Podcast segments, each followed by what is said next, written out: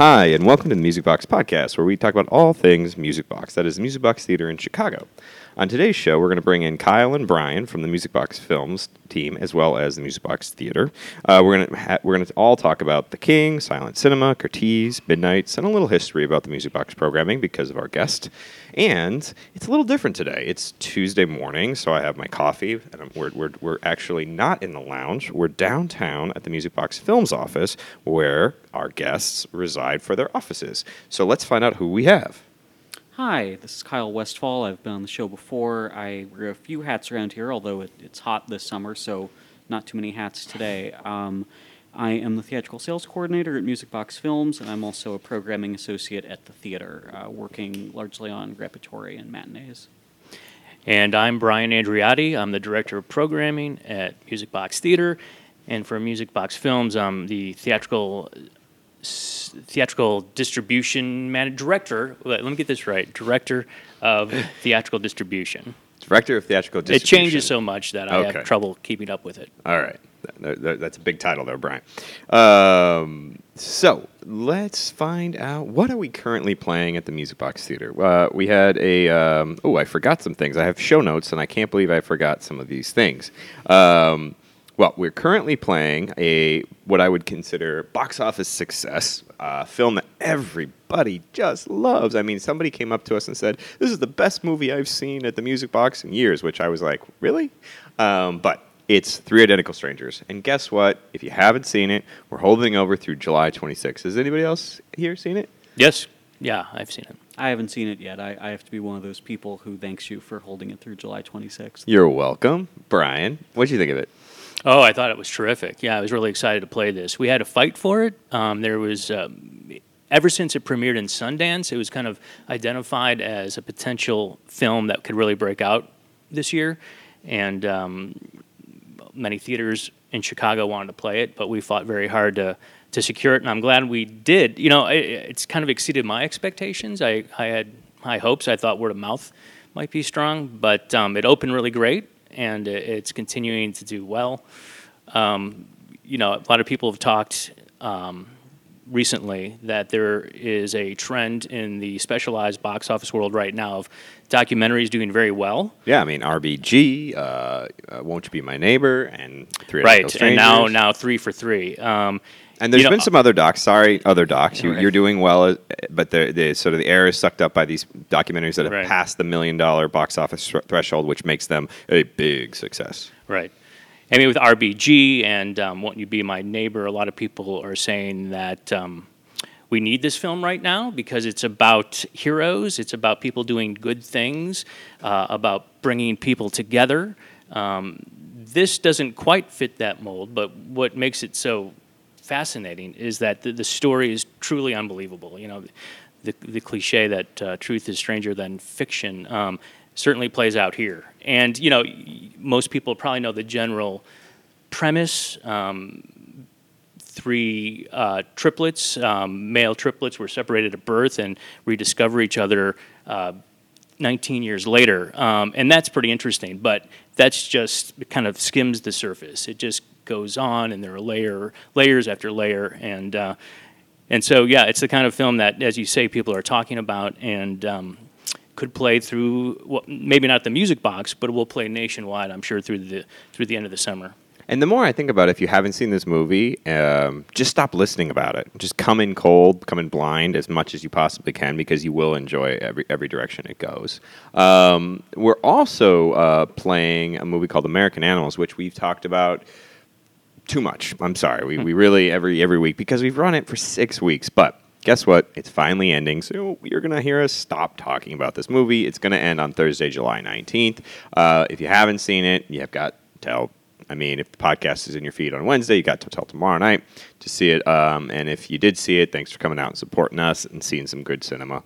Um, then I totally forgot to write this in my show notes, but uh, we, off calendar, we opened a movie called Eating Animals, uh, which was only a one week engagement. I think I might have mentioned that last week. Um, but so by being in a one week engagement, this one must end on July 19th. And um, that was something that Brian brought in at the uh, last minute because we had the opportunity to play it, as well as uh, the filmmaker came out on Sunday afternoon for a screening. So um, yeah, it was cool. Yeah, Great Glad way to fit it in. Yeah, great way to throw a little extra in there. So that's what we currently have on our screens. Let's talk about what's coming up this week. Uh, we've got a great documentary opening called The King. It opens, of course, on Friday, July 20th, with the director in person on uh, Friday night at 7 p.m. and Saturday at 2 p.m. That his name is uh, Eugene Jarecki. Eugene Jarecki. Uh, I didn't see the film. I also didn't book the film, but we have the director of programming finally on this podcast, so he can tell us why he built Sure. The King. Well, speaking of documentaries, we have another very interesting documentary opening Friday. Um, we'll start with the director, Eugene Jarecki. Um, he has won many awards over the years. In fact, he's won two grand jury prizes at the Sundance Film Festival over the year, and many of his films we played. Um, the Trials of Henry Kissinger uh, was a very successful film that won the grand jury prize, and then um, The House I Live In uh, also won the grand jury prize. And so he has a long, very strong career in, in documentary filmmaking. His new film, The King, is really ambitious and, and and kind of provocative and, and opens itself up to really interesting conversation. Um, on the surface, uh, you could simplify it by saying it's a documentary about Elvis, um, but that is only the surface. Um, structurally, it's kind of a road show, a road movie. Um, Eugene Jarecki somehow got a hold of uh, one of Elvis's cars, a, a Rolls Royce from 1963. And so he came up with the idea of taking this trip across country, kind of following the path of Elvis's career. So it starts in Mississippi, where he was born, uh, then it goes to uh, Memphis, then Nashville, New York, Hollywood, Las Vegas, of course, ending there. Uh, and along the way, it retraces Elvis's life. Um, but, and this is the big but, um, it's not just about Elvis. He kind of uses Elvis's life as a metaphor for the country. Um, and so he kind of makes this interesting connection um, that suggests that um, his Elvis's transition from a poor country boy to international sensation to um, Las Vegas mm, superstar. Um, can you can translate that or compare that to the, the history of the country, um, and it's moved from kind of idealized, uh, you know. Um, uh, the American idea, the American myth of success, and, and where it goes um, over the course of the nation's history. And it's interesting because he filmed this during the 2016 election. And so there's a lot of discussion about contemporary politics and the rise of Trump. Um, and uh, yeah, I think, um, I think it's a really interesting film, and people are so lucky to be able to meet Eugene Jarecki on opening weekend because there'll be a lot to talk about. I know that one premiered at Cannes last year in a different cut that that was a bit longer, and then it was re-edited um, before it came out theatrically. Wh- where did you see it, or, or what version did you Uh, see when you first had a chance? To? Yeah. I saw the version that we will be showing. I didn't see the original cut. I think at Cannes it was known as the Promised Land, maybe. Um, Yeah. But um, it, it was acquired by Oscilloscope Laboratories, and they sent me a link. Um, so I saw only the version that we'll be showing. Well, based off of that, uh, I want to see it, and uh, hopefully some of our audience wants to see it as well. I do think it's going to be um, a special evening on Friday or Saturday afternoon if you come, because um, as you have said, and I've seen other work by Eugene, he's a great uh, filmmaker and uh, um, somebody you want to be in a room with to have a conversation. Yeah, and Eugene is actually in the film himself. He drives the Rolls Royce across the country, and you you see him several times. You you see him and hear him interview uh, the subjects of the documentary. And I should say that he has an interesting lineup of of celebrities and and um, journalists uh, interviewed throughout the film. Um, people like Chuck D, uh, Ethan Hawke. Dan Rather, Alec Baldwin, um, they all kind of give their spin on, on what they think Elvis means to the country and, and how that can be placed against um, America's history. Yeah, well, there you go. Come out and see it. Opening July 20th at the Music Box. Probably going to run maybe more than a week. What do you think, Brian? Oh, I think it'll go um, two weeks. Great. Yeah. Okay. Um, so the midnights this weekend are the Room and Rocky. As you know, we play the Room on Friday and the Rocky Horror with the Shadow Shadowcast on Saturday. Um, it is lining up with what we try to be consistent with, which is the third weekend of every month. We show these films. Sometimes that changes because of other programming. Um, like next month, it won't. No, next month it will be. September it won't be, but whatever. Doesn't matter. This month it's the third weekend. It's Friday and Saturday. Um, we've talked about this a few different times, different guests. But we have the guy that brought these into the fold originally. Am I right to say that you're the one who got us this this these midnights to play consistently at the music box, Brian? Well, sure. I mean, I, it's not like I discovered these or turned them no, into no. I mean, I mean to say you started the routine Yeah, of playing right. these films Sure, consistently. sure. Because Yeah. were they playing before you? Well, you know, Rocky Horror Picture Show. When I first started at the Music Box way back when, um, we weren't playing it. Um, I'm not sure how much it played in the city of Chicago on a regular basis. Um, at the time, I was working for uh, a couple of uh, gentlemen who, who operated, reopened the theater in the 80s and, and were operating it. And they were opposed to the idea of playing the Rocky Horror Picture Show at midnight because of the mess it created. Um, and I eventually convinced them that it was worth doing. And so ever since then, um, yeah, we play it on a regular basis. Uh, it um, Was it always once a month? Or did we, oh, did more we or less. more? Yeah, more. Well, never more, except around Halloween. Okay. Um, I think it's So always it's been, been reg- on a regular monthly basis. For 20 some years, it's been pretty consistent that Rocky Horror That's has right. played the music box once a month. Yeah. And, and the mess hasn't changed. And I can tell you that Well- from, from the front of house perspective. I mean, one of the things we did, and I mean, correct me if I'm wrong, but now um, Midnight Madness, the theatrical troupe that shadowcasts um, the film, provide um, bags, right, of Correct, props, and so correct. now we have kind of officially sanctioned uh, uh, props, as opposed to the old days when you know anything went and people could bring toast and. You know, and then they'd spray the water during the uh, the rainstorm, and you'd ha- you'd be picking up wet toast uh, at the end of each performance. So, um, so the mess has gotten less. Le- less messy, I but hope. we still have messes. I'll just right, I'm sure. that. I'm sure. Um, well, there you go. The the origins of the room in Rocky. Well, that's the origin of Rocky Right. in the room. The you Room. brought the room in what yeah, ten years ago? Gosh, um, More than that? I don't know. I don't know. I, I'm trying to remember how we became aware of it, and it was, this was obviously way before it became a phenomenon. And I think I heard rumblings and, and maybe the trades, or, or maybe just checking grosses around the country that there was this film playing in L.A. at midnight that just was continually doing business. And so um, it got on my radar early on. Um, but I have to say, I think we first programmed it because we were contacted by Tommy Wiseau. Oh, the Um, man himself. Yeah, well, actually, I should Or say his, his- assistant, John. Or his fake assistant. Yeah, the admin, uh, John. Um, Which now I think he has a real assistant. named I- that's what I hear. But Yeah. but Johnny was never real. Right.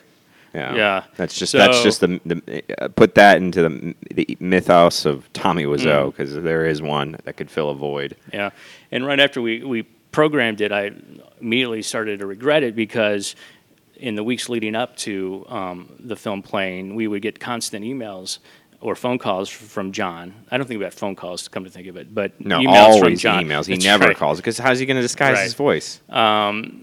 with with kind of everything we were doing wrong. Like w- you need to send us a picture of the front of the theater that shows us that you have our poster clearly displayed. Um, that was one example, but there were all sorts of things like that. Uh, you know, the tickets weren't on sale the way he wanted it on sale, and et cetera. And so it was very high maintenance. Um, He's, Uh, he still is, but yeah. now only when he is in attendance. Right. The, reg, the, he doesn't do that anymore on our monthly screenings, but when he comes to town, and in, in, in addition to the lead up to when he comes to town, he really gets uh, down in the weeds, and it's Mm-hmm. annoying. Um, yeah, he's a lot to handle. He is. Yeah. Yeah. But um, so we played it then, and we played it, as you say, consistently ever since then on a monthly basis. And um, it's just a phenomenon. Uh, You know, what else is there to say? Spoons.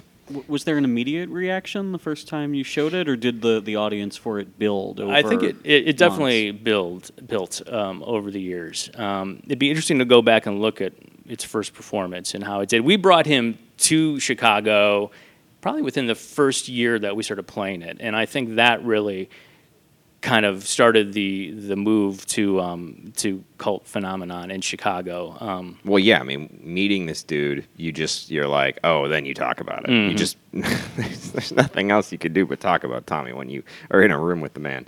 Uh, it's just too much. Uh, he's he's really whatever. I don't want to talk about it anymore. Thank you for telling us the Sure. origins. Um, on Saturday at 11:30, Silent Cinema, our monthly Silent Cinema, is going to present a film called The Lighthouse, which Kyle Westphal booked. So, Kyle, tell us a little about it. Yeah, so Lighthouse Keepers, as Ryan said, is part of the monthly presentation um, that we've been doing now for five or six years. Uh, I think it's officially in its sixth year. Okay, yeah. So, um, you know, as many people who patronize the Music Box uh, but maybe don't see the Silent Cinema program know, uh, we have a house organist. I think we're the only theater in Chicago uh, with a house organist, Dennis Scott. And you hear him on weekends uh, between shows in the afternoon and evening, or if you go to the Christmas shows, he's the one uh, helping Santa in the sing along. Um, and a few years ago, uh, he talked to the general manager and, and Brian and said, you know, it would be really great since we have 35 millimeter and since we can do variable speed and since we can show things full aperture without the image being cut off. And since we have the organ, it only makes sense to, to do a, a monthly silent program. Uh, and then uh, about a year ago, um, the Chicago Film Society, which I'm also um, affiliated with, started partnering with the Music Box to help program um, that series, which we started with uh, Last Man on Earth last November. And so it, it's been a really good series because we're able, I, I think, in part because it's been around for so long and has an, a- an established and consistent audience that, you know, there are a lot of other um, theaters uh, elsewhere uh, that when they show silent films are kind of always showing the Chestnuts, the Nosferatus, and the Cabinet of Dr. Caligari's, and Chaplin and Keaton and everything. And it's not that those films aren't great and shouldn't be seen, but our audience has seen them.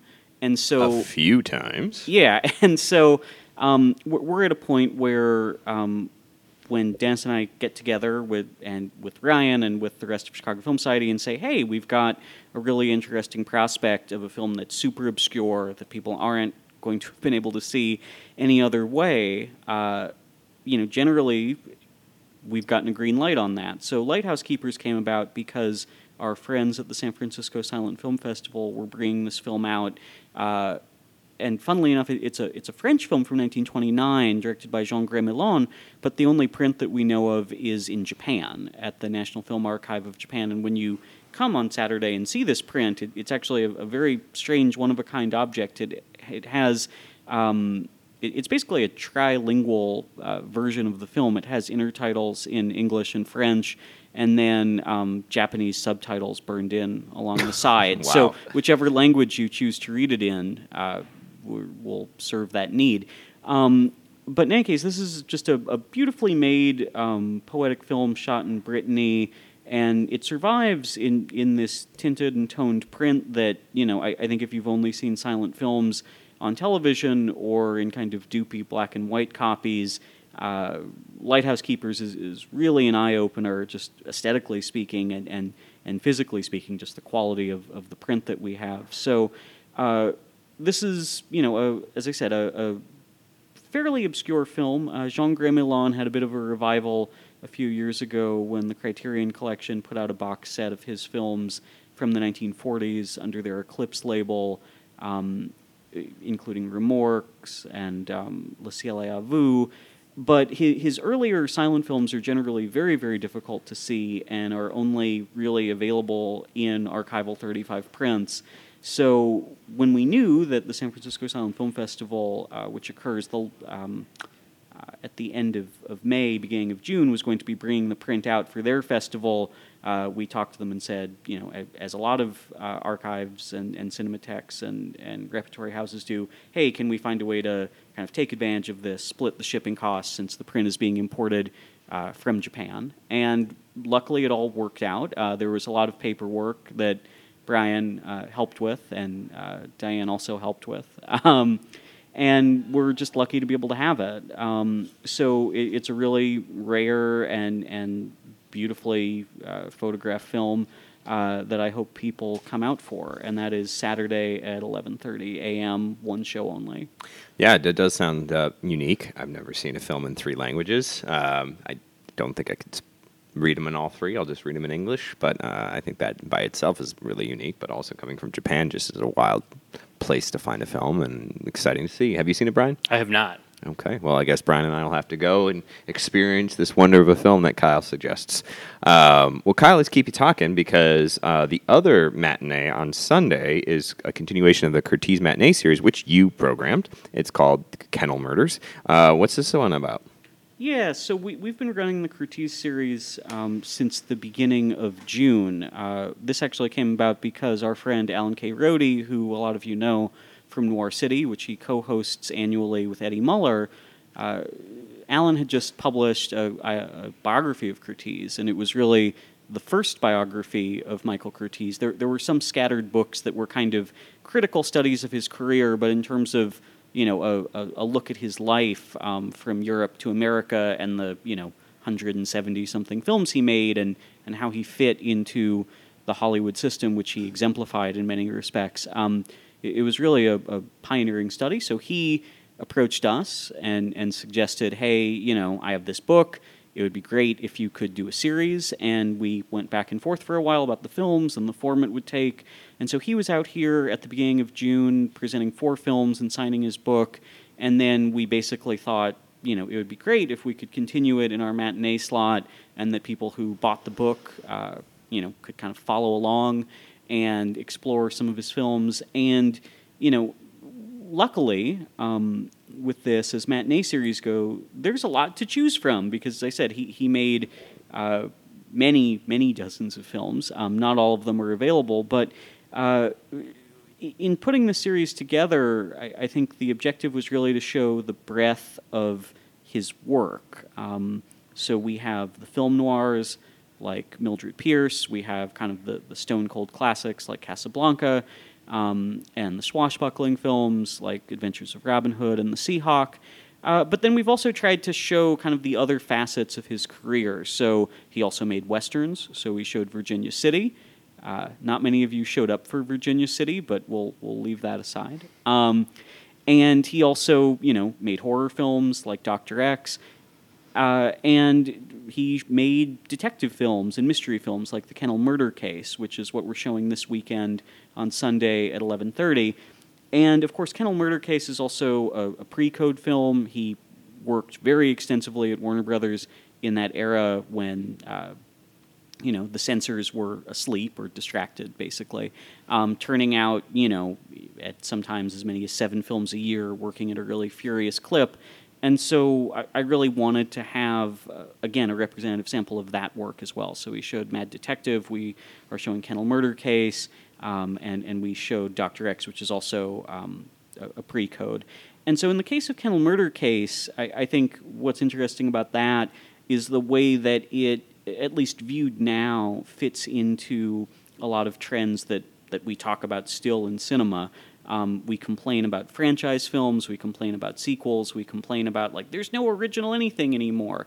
And I think that in the 1930s, audiences, you know, could have complained about the same things. Um, so, Kennel Murder Case is a, a Philo Vance mystery, and so that's um, th- there was a, a, series of mystery novels by S.S. Van Dyne, and already by the time um, of Kennel Murder Case, there were, by my count, I, at least four, uh, four and a half, depending on how you count, uh, Philo Vance movies just made in the past, you know, four years before this. Um, the series started at Paramount with William Powell as Philo Vance, so there was Canary Murder Case uh, in 1929, the Green Murder Case, also uh, William Powell in the same year, and then the Benson Murder Case the year after that.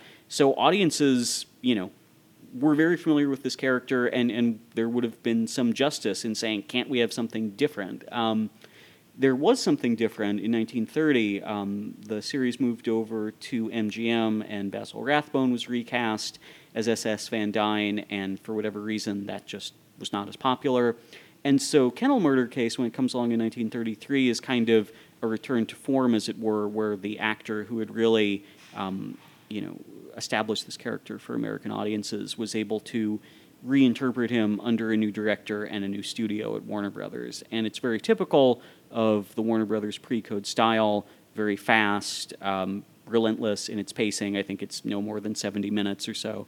Um, and really set a template uh, for the work that Powell would do, uh, you know, in other films like the Thin Man series, and also other films with Curtiz like Private Detective 62.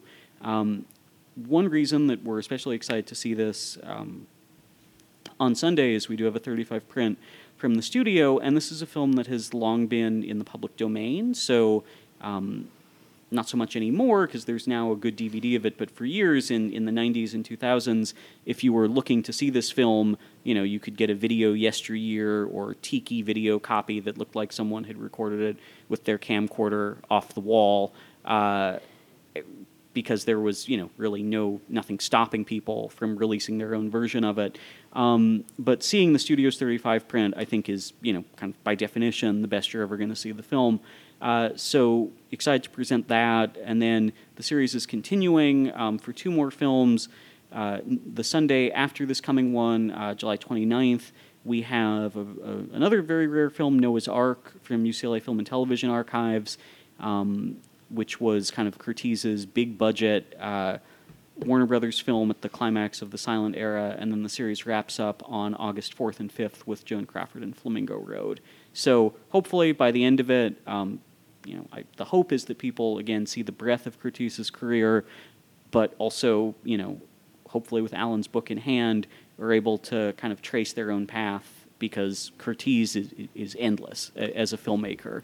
And, and uh, don't you worry, Alan is coming back for Noir City August 17th to the 23rd. So if you didn't get your fill of Curtiz, you can just chat up Alan because he just hangs out at the theater the whole time, which is fantastic. Um, thank you for that description and uh, why we should see the movie. I think it sounds great, um, and I hope some of you come out on Sunday at 11:30. Uh, one last thing to talk about on this week's shows is the continuation of the Robin Williams series boy, you guys really like Robin Williams, and I'm very happy about that because I love him. Um, and I mean to say that by the turnout that we have seen for, for the film so far. Uh, on the uh, Tuesday, July 24th at 7 p.m., we have the fourth film in the series, which is called World's Greatest Dad. It is dark, and it's comic, uh, and it's I think it's fantastic. Um, I don't think it's for everybody. uh, it's very different than Aladdin, um, but uh, but I think you should see it if you get a chance to because um, it's just showing a, a, different side of Robin and what he can do in more of a deadpan um, uh, way of, uh, acting, and um, and it, you know, for us, we really wanted to show it because you you have to show a lot of different sides of Robin when you're doing a Robin Williams series, even if it's just five films. So I do hope that you come out on Tuesday at 7 p.m. for the World's Greatest Dad. So, so for those, so we, we've shown Aladdin and Mrs. Doubtfire already. And then, uh, well, tonight is uh, uh, Fisher King, but mm-hmm. uh, the podcast won't come out until tomorrow. So we don't know exactly how tonight will do. But Aladdin and um, Mrs. Doubtfire were huge audiences and just the most fun audiences. I love watching with all of you who come out. It's like 400, 500 people and just enjoying the movie together. So, I mean, anecdotally, is it kids or people who saw them as kids? Um, now there are some or? kids in the audience for sure, but most of them are people who saw them as kids. Okay. Yeah, but those so kids it's like, should it's like not 20s come and to 30 World's somethings. Greatest Dad. No, no, don't bring your kids to World's Greatest Dad, please. Um, just you come. um, okay. Um, so advanced ticket notice would be the next section, which I'm not going to spend any time on because I want to spend more time talking to Brian about some history of the programming and his involvement with the Music Box Theater. Um, but I will say that if you uh, didn't listen last time, um, Noir City uh, is up and the passes are on sale, and the single tickets will be up on sale by the end of the week. Uh, Music Box of Horrors uh, passes are on sale. Uh, 70 millimeter passes and individual tickets will be on sale very soon. Um, probably not this week, but sometime in the coming weeks.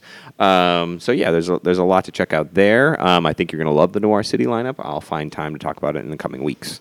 Um, but let's jump into this old theater. And when we talk about this old theater, we can talk about stories from this old theater. You know, we've brought into ghost stories. We've talked about the architecture. We've talked about people's experiences. Um, we can also talk about bits of the history of how we worked the place and or what we're working on with the place. So um, you know, I think when we when we have Brian on, which I've I've alluded to so many times, um, Brian can talk about both Music Box Films and the theater. But I'm I'm just going to ask Brian to talk about the history of programming the theater and you know sort of where you were when you when you got the job and kind of go on from there with the conversation. So, Brian, how did you get the job programming the the Music Box Theater back in the '90s? Yeah, well, um, I guess it started um, with the Chicago International Film Festival. I was working there for several years as the director of competitive competitions. Um, I think was the title, and um, and one of the jobs I had during the festival was to be kind of site manager. And at that time, uh, the Music Box Theater was one of the venues that the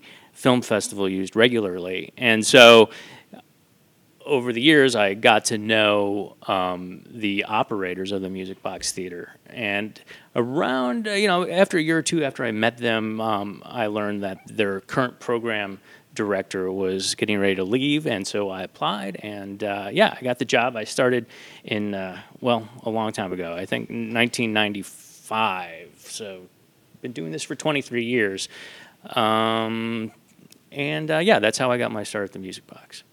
And okay, so let's go back to '95. Um, what like what was the programming like in '95? Yeah. Well, maybe I'll even go farther back than that. Um, Sure, go farther When back. Uh, the original two guys that I worked for, Bob and Chris, um, they reopened the theater in the early '80s. Have, has this been covered already in the? Well, in I, the uh, no, I just said we reopened with a different format, right. you know. But I, I can't remember if it was exactly '82 or '83 when yeah, we yeah. reopened. All right. Probably late '82 or early '83. Had, had been just closed before It had then, been or was closed. it Well, it had gone through multiple tenants. Um, that is, the people who did not own it but ran it as a business. Uh, and then it did officially close, I think, for a short amount of time. Right. When Bob and Chris uh, basically slapped some new paint, paint on the walls, cleaned it up a little bit, um, you know, scrubbed it up, cleaned it up, that kind of thing, um, and prepared it to reopen as a uh, solely repertory house. Repertory House. Yeah, yeah. That was their original idea, and so I think the first program they did um, was a Charlie Chaplin uh, retrospective, which was very popular and did very well. Um, yeah, back then the programming style was uh, repertory programming, and that meant that uh, there would be a different double feature of usually classic Hollywood films um, that would rotate. Um, and so every day you'd have a different double feature. Usually they'd be paired thematically or, or based on uh, the director or the um,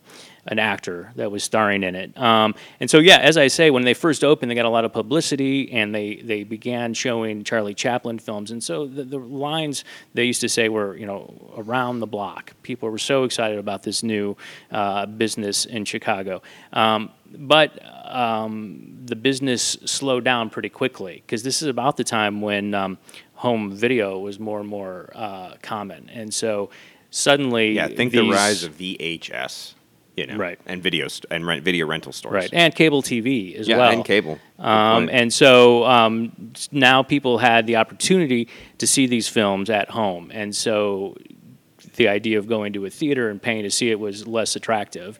Um, and so it became clear that they needed to rethink the programming. And about that time, they hired a their first director of programming, which was a man named Sandy Cheney, um, and he um, actually at the time worked at a um, a, a library, a Films Inc., um, which handled uh, non theatrical rights for a lot of studio product. And so they got to know Sandy because they would rent movies from him. And he recognized that there were all these great films opening in major cities like New York, especially New York or LA.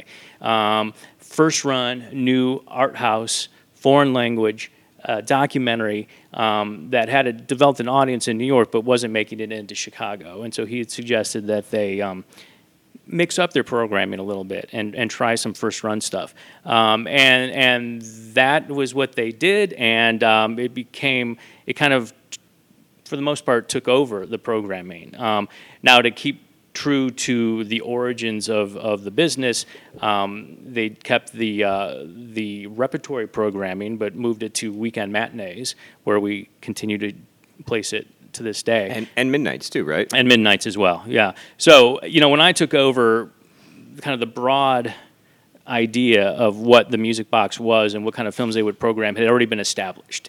Be a combination of uh, specialized uh, foreign language films and documentaries, uh, newer titles, um, perhaps restorations of classic films, um, thematic repertory programming, cult movies at midnight. Um, and so that was kind of what I inherited in, in 1995. And so over the years, we just kind of, I tried to continue with that tradition, but expand it. Um, and what I mean by that is, um, uh, make even greater effort to keep the programming eclectic, um, to, to make sure that there was always a, a wide variety of, of films playing at any one time or, or within any one calendar, um, so that a number of different audiences would always be looking to the calendar to see a film that was right for them. Um, also, um, we expanded the events that we did. Um, now, when I when I began, uh, yeah, we already were. Uh, actually, I, I, just told the story of Rocky Horror Picture Show. So, so finding things like that uh, and adding it to the mix is something that I tried really hard to do. But at that time, we the, was the only event cinema or event eventized mm-hmm. screening uh, the Christmas shows. Yeah, okay. That, yeah. So that was the only right. stuff. So then you brought in Rocky Horror. What else did you bring in? Um, yeah, well, we what else? It's so many events. Uh, the sing along sound of music um, was something that, and I, you know, can't obviously take credit for that phenomenon, but we had heard about it. Um, it became a hit in England, and so um, I went to a film festival and met with the, the, producer of the traveling tour and convinced him to bring it to the music box. Um, and did you originally do it uh, Thanksgiving weekend? No. Okay. No. So it mo- it's moved right. around a little yeah, bit. Yeah, it was. Uh, I think we first played it for two weeks, and it was a you know a massive hit. And then, um, yeah, we recognized that this had to become a staple in our programming, a perennial, something we returned to over and over again. And so, uh, I landed on the idea of doing it over Thanksgiving weekend. Um, but you know, w- over the years, we've added so many different events. Um, uh, our 24-hour uh, horror movie marathon um, was something that we added. Gosh, how many years ago? Um, um, 14 or 15. Yeah. I can't remember the exact year that it started. Yeah. I want to say it's this is the 14th year. Right. Uh, the Noir Fest was another thing that's, uh, you know, and I, which is celebrating its 10th anniversary. Right and you know I can list a lot of different things, but I think what's important to recognize is that I, I, don't want to take credit for these things because I guess the one thing I did was seek out other partners and find other you know uh, work with other groups, other organizations, other theaters, find out what's working for them, and then bring it to um, to the music box. I mean, the, the Noir Fest is an interesting uh, example. Um, I got to know a, a movie scholar, uh, Foster Hirsch uh, was his name, and um, gee, he once he came to us a long time ago and proposed the idea of of showing a classic film with uh, with a star in attendance. I don't know who it was, frankly. It might have been. Um, Farley Granger, maybe with um, with uh, the Hitchcock film Strangers on a Train, whatever. You know, he he had written a book, sort of like what happened um, with um, the Curtiz. Um, he was going on a on a, um, a book tour and wanted to do an event at the Music Box. And so through him, we started talking, and he said, "Well, you know, they do. I'm part of the board that does a, a, noir film festival every year, Noir City, and it's only in San Francisco right now. And the guys I work with have been a little bit reluctant to kind of tour." Uh, that idea or that concept, um, but you know, I think it would be right for the music box, and so that began um, our annual noir festival. Um, uh, the 24 hour horror movie marathon was actually the idea of one of our staff members who had attended similar events over the years and really thought we needed one at the music box. Um, but there are others, you know, our you know our annual Valentine's Day uh, programming, Casablanca sing along, right. or our uh, interactive screenings of Princess exactly. Bride, right? Things like that, um, or Mother's Day. Um, so, which, which, was a mother mother's mummy dearest, which we had done this time, but then we changed it over to Mamma Mia because people just love to sing along mm-hmm. uh, with films. Mm-hmm. Um, 70 millimeter is another example. Um, although we had the equipment to play 70 millimeter, we hadn't. They hadn't in years. wait, wait. When you started, you had the equipment to play 70 in 95? Uh, well, you know, I, I, as I recall, we had the equipment, but it just hadn't been used. Oh, okay. Um, and this was in, I think, around 2002. Um, and people were talking about the re-release of 2001, and you're saying why was that in 2002? Well, uh, as I recall, Warner Brothers kind of, for whatever reason, were a little behind the uh, the eight ball there, and so re-releasing 2001 in 70 millimeter happened in 2002. And when I heard about this, I again talked to the owners and said, you know, we have the equipment. Why aren't we Why aren't we doing this? And so they tuned everything up, and um, and we played it for a week or two weeks, and and Was uh, it just as successful back in 2002? It was, yeah, okay. yeah. So it's just always a it's a perennial film. Right. Yeah. Right. So, you know, to kind of wrap up, I mean, I just I've just tried to keep the programming interesting and eclectic, uh, trying to make sure it appeals to many different audiences, and continually looking for for new events, um, partnering with local organizations, um, cultural institutions to co-present events. Um, finding annual uh, events and, and you know being consistent, making sure they happen at the same time every year, so that audiences know to look for it. Um, you know, we learned that lesson obviously from the Christmas show that we, because it's always at Christmas time, people just knew it was going to happen, and it became a, tr- a tradition uh, for families. And so we've always looked for other things that we can make a tradition um, for Chicago audiences. Um, and I guess the other thing I'd say back to uh, you know making sure it was uh, the programming is eclectic and appeals to many different audiences. I've always tried to to make an effort to make sure we were developing the next generation of moviegoers. Um, you know, when I when I started, in, as I say, in the '80s, we showed a lot of um, primarily foreign language films and documentaries that appealed to an an older. Uh, more intellectual uh, audience. Um, not that our audience isn't intellectual, but you know, it was uh, people started to worry that that generation, people who like to see foreign language films, was was aging and and less likely to to go to a movie theater. And so the dilemma became: how do we how do we keep ourselves relevant? How do we keep young people coming in? How do we make? How do we convince them that um, they should come to the music box and embrace it and make it their theater? And so, um, yeah, we're always looking for events and films that will appeal to a younger audience without neglecting um, the older audience too. And, and that's uh, striking that balance between uh, a film that'll appeal to an older uh, audience or or an audience that really cares about contemporary world cinema and they want to see what won the top award it can, even if it's very long and very slow and very cerebral. Making sure they um, visit the music box as much as you know the college kid who wants to see The Room at midnight for the twentieth time.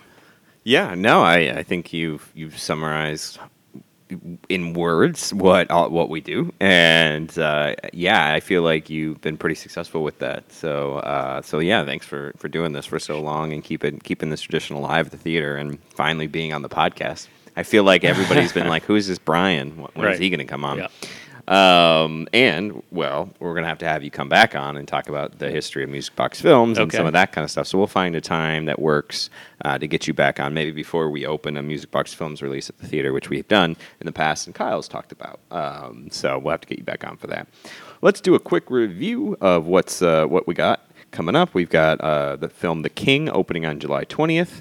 Uh, our midnights on Friday are The Room, and on Saturday, Rocky Horror Picture Show with the Shadowcast. Silent Cinema, The Lighthouse Keepers is coming on Saturday at 11:30 a.m. July 20th. That is the Curtiz matinee series continues with Kennel Murder Case on Sunday at 11:30 a.m. That's July 21st. Robin Williams f- film series continues with World's Greatest Dad on Tuesday, July 24th at 7 p.m. Um, and as always, we love to hear from you. Uh, we like to, your reviews. You can rate us. You can send me an email. You can send other people an email. Um, it's just great to get a little feedback from all of you listeners. Um, and Brian, Kyle, thank you for coming on. Thank you. Thank you. All right, listeners, we'll see you next week.